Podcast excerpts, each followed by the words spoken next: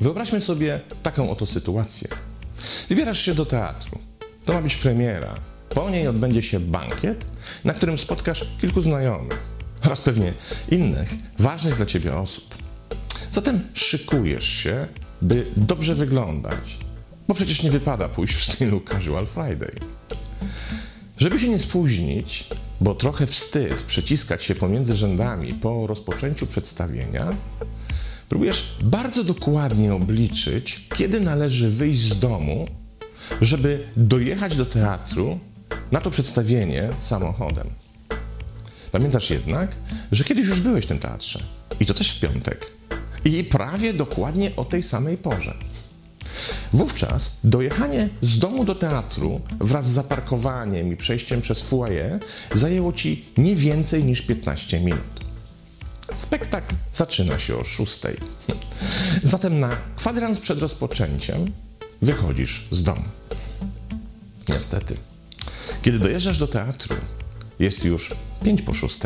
Na dodatek nie możesz znaleźć żadnego pustego miejsca parkingowego. Mruczysz wkurzony pod nosem. Jak to możliwe? Przecież tak dokładnie to wszystko zaplanowałeś. A tu klops. Jeśli nie chcesz narobić sobie obciachu, musisz przeczekać do pierwszego antraktu, stojąc przed wejściem na salę i gapiąc się w premierowy afisz. Jeśli przydarzyła Ci się w życiu taka lub podobna przygoda, to oznacza, że w tym całym dobrym planie nie wziąłeś pod uwagę jednej, ale jakże szczególnej rzeczy. Oto poddałeś się zjawisku, które jest nazywane myśleniem magicznym. To taki rodzaj myślenia, w którym oczekujemy, że nasze zachowanie przyniesie dokładnie założony rezultat. I to tylko dlatego, że już kiedyś taki rezultat to samo zachowanie przyniosło.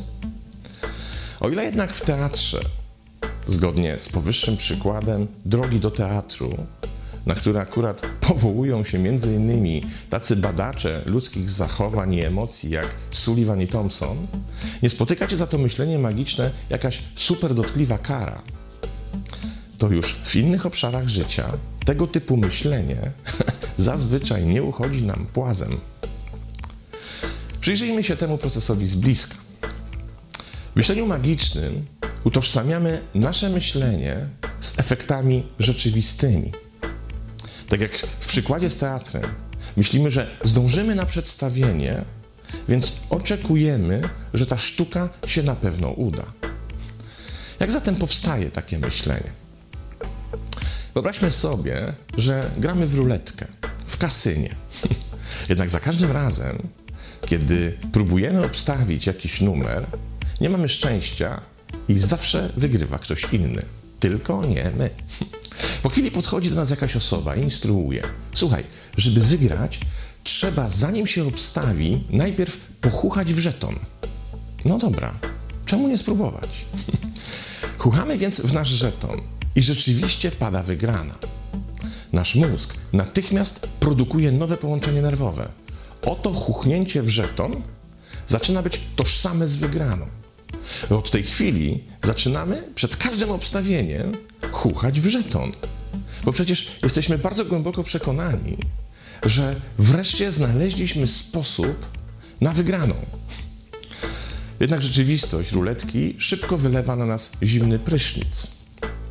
Każde kolejne obstawienie numerów przynosi nam wyłącznie straty, wyłącznie przegrywamy. Tyle, że teraz mamy nowy, dodatkowy problem. Oto myślenie magiczne zmotywowało nas do obstawiania większej ilości gier niż wówczas, gdybyśmy nie uwierzyli, że chuchnięcie w żeton może nam przynieść wygraną.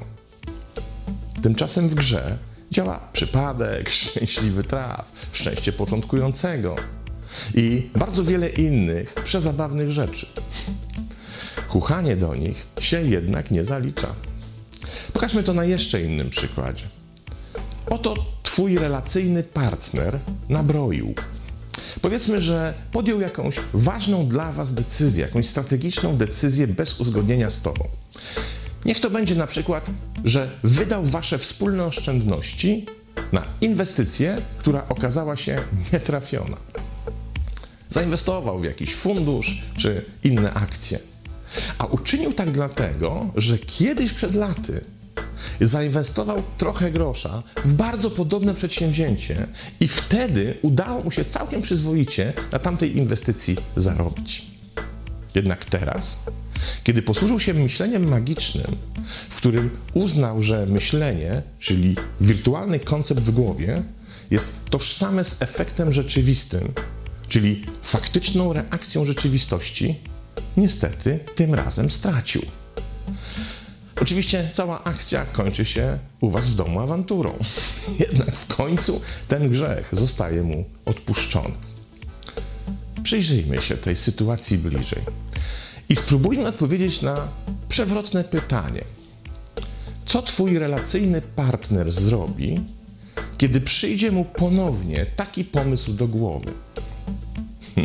Możliwe, że już nie zainwestuje więcej w niepewny interes ale czy aby na pewno jakąś kolejną ważną decyzję z Tobą przedyskutuje? Czy nie nauczył się czasem właśnie nowego, magicznego myślenia, według którego kolejna samodzielna decyzja zostanie mu znowu odpuszczona? Bo przecież właśnie mu się ponownie upiekło. Powyższy przykład nie oznacza, że nie powinniśmy nikomu nigdy wybaczać i każde przewinienie podsumowywać karą publicznej chłosty. Nic bardziej mylnego. Oznacza jednak, że warto czasem brać pod uwagę mechanizm myślenia magicznego. Jak się dobrze zastanowisz, ten rodzaj myślenia jest wszechobecny, otacza nas z każdej strony.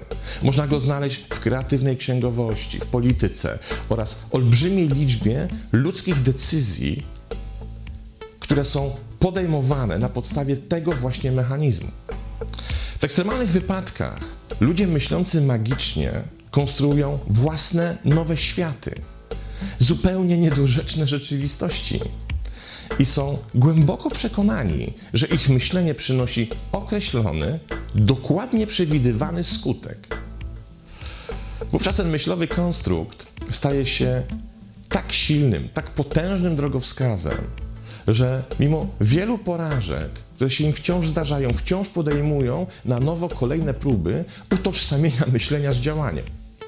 I mimo iż rzeczywistość za każdym dosłownie razem im dowodzi, że to błędne rozumowanie, to oni i tak wciąż są gotowi do podjęcia kolejnego ryzyka, w głębokim przekonaniu, że skoro coś raz zadziałało, musi w końcu zadziałać ponownie. Gotowi są wówczas tracić pieniądze i przyjaciół. I to nie tylko w kasynach gier, czy zatapiając się w przyjaźni z jednorękimi bandytami. Ryzykują tak w inwestycjach i życiu zawodowym oraz też w swoim własnym życiu prywatnym, budowaniu relacji, własnych karier czy szczęścia. Bo są przecież przekonani, że to żaden przypadek, bo na własne oczy widzieli, że kiedy szli ulicą, to dokładnie w momencie mijania latarni ona zgasła. Więc wierzą, że potrafią gasić uliczne latarnie samą swoją obecnością. I rozpisują się o tym przy okazji, gdzie tylko popadnie, zadręczając i pytając wszystkich dookoła, ile im dzisiaj się udało zgasić ulicznych latarni. Nieustannie tworzą nowe połączenia neuronalne, służące potwierdzaniu czegoś, co w psychologii behawioralnej nazywane jest zależnością magiczną. Myślą, że chorują i co się dzieje? I stają się naprawdę chorzy, bo ich organizm zaczyna brać udział w całym magicznym procesie, bez którego tak naprawdę byłoby oddaną chorobę o wiele, wiele trudniej. A jak jeszcze dany efekt rzeczywistości przez zupełny przypadek potwierdzi się ponownie, dokonuje się rzecz naprawdę straszliwa, z której już naprawdę trudno się oswobodzić. Kiedy ktoś chucha w kości do gry i wyrzuca same szóstki, po czym ponownie chucha i też otrzymuje same szóstki, to zależność magiczna zostaje bardzo silnie utrwalona. A to już jest prawdziwa katastrofa, bo utrwalone myślenie magiczne może oznaczać naprawdę okrutny życiowy koszmar. Zresztą można tutaj mnożyć przykłady, i to zarówno myślenia magicznego, jak i zależności magicznej. Z każdym z nich orientujemy się, że tego typu myślenie w większym lub mniejszym stopniu zdarza się tak naprawdę każdemu z nas i to częściej niż mogłoby się wydawać. Klucz jednak tkwi w tym, jak się przed tym obronić. Otóż jednym ze sposobów jest przyzwolenie na to, by inni mogli nas wyprowadzić z błędu. Na czym to polega? Otóż kiedy ktoś ci życzliwie puka się z uśmiechem w głowę, kiedy przekonujesz go do współudziału w twoim magicznym myśleniu, nie odrzucaj od razu jego życzliwości. Niech ci się wówczas zapali w głowie czerwona lampka. Zadaj sobie pytanie, czy czasem to, co chcę zrobić, nie jest dyktowane właśnie myśleniem magicznym? Czy powołując się na przykład z mojego doświadczenia z przeszłości, które wskazuje, że określony rodzaj myślenia przyniósł określony efekt, nie pomijam czasem dzieła przypadku? Czy to, że rok temu o tej porze dojechałem do teatru w 15 minut, na pewno oznacza, że i dziś mi się to uda? Czy czasem wówczas nie miałem po prostu szczęścia do przejezdnego miasta, zielonej fali świateł na skrzyżowaniach i cudem pustego miejsca parkingowego tuż przy głównym wejściu? Na ile moje doświadczenie jest dziełem wypracowanej strategii, planu, talentu i predyspozycji, a na ile po prostu dziełem szczęśliwego zbiegu okoliczności? Odpowiedź na te pytania nie jest łatwa, bo musimy w niej postawić na szale samopoczucie zadowolonego z siebie ego, które w określonej przestrzeni życiowej uznaje się za superbohatera o magicznych mocach.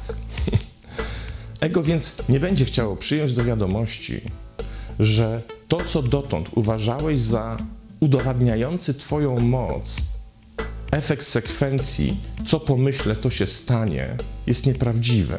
Ego nie lubi kubła zimnej wody, który się nań wylewa.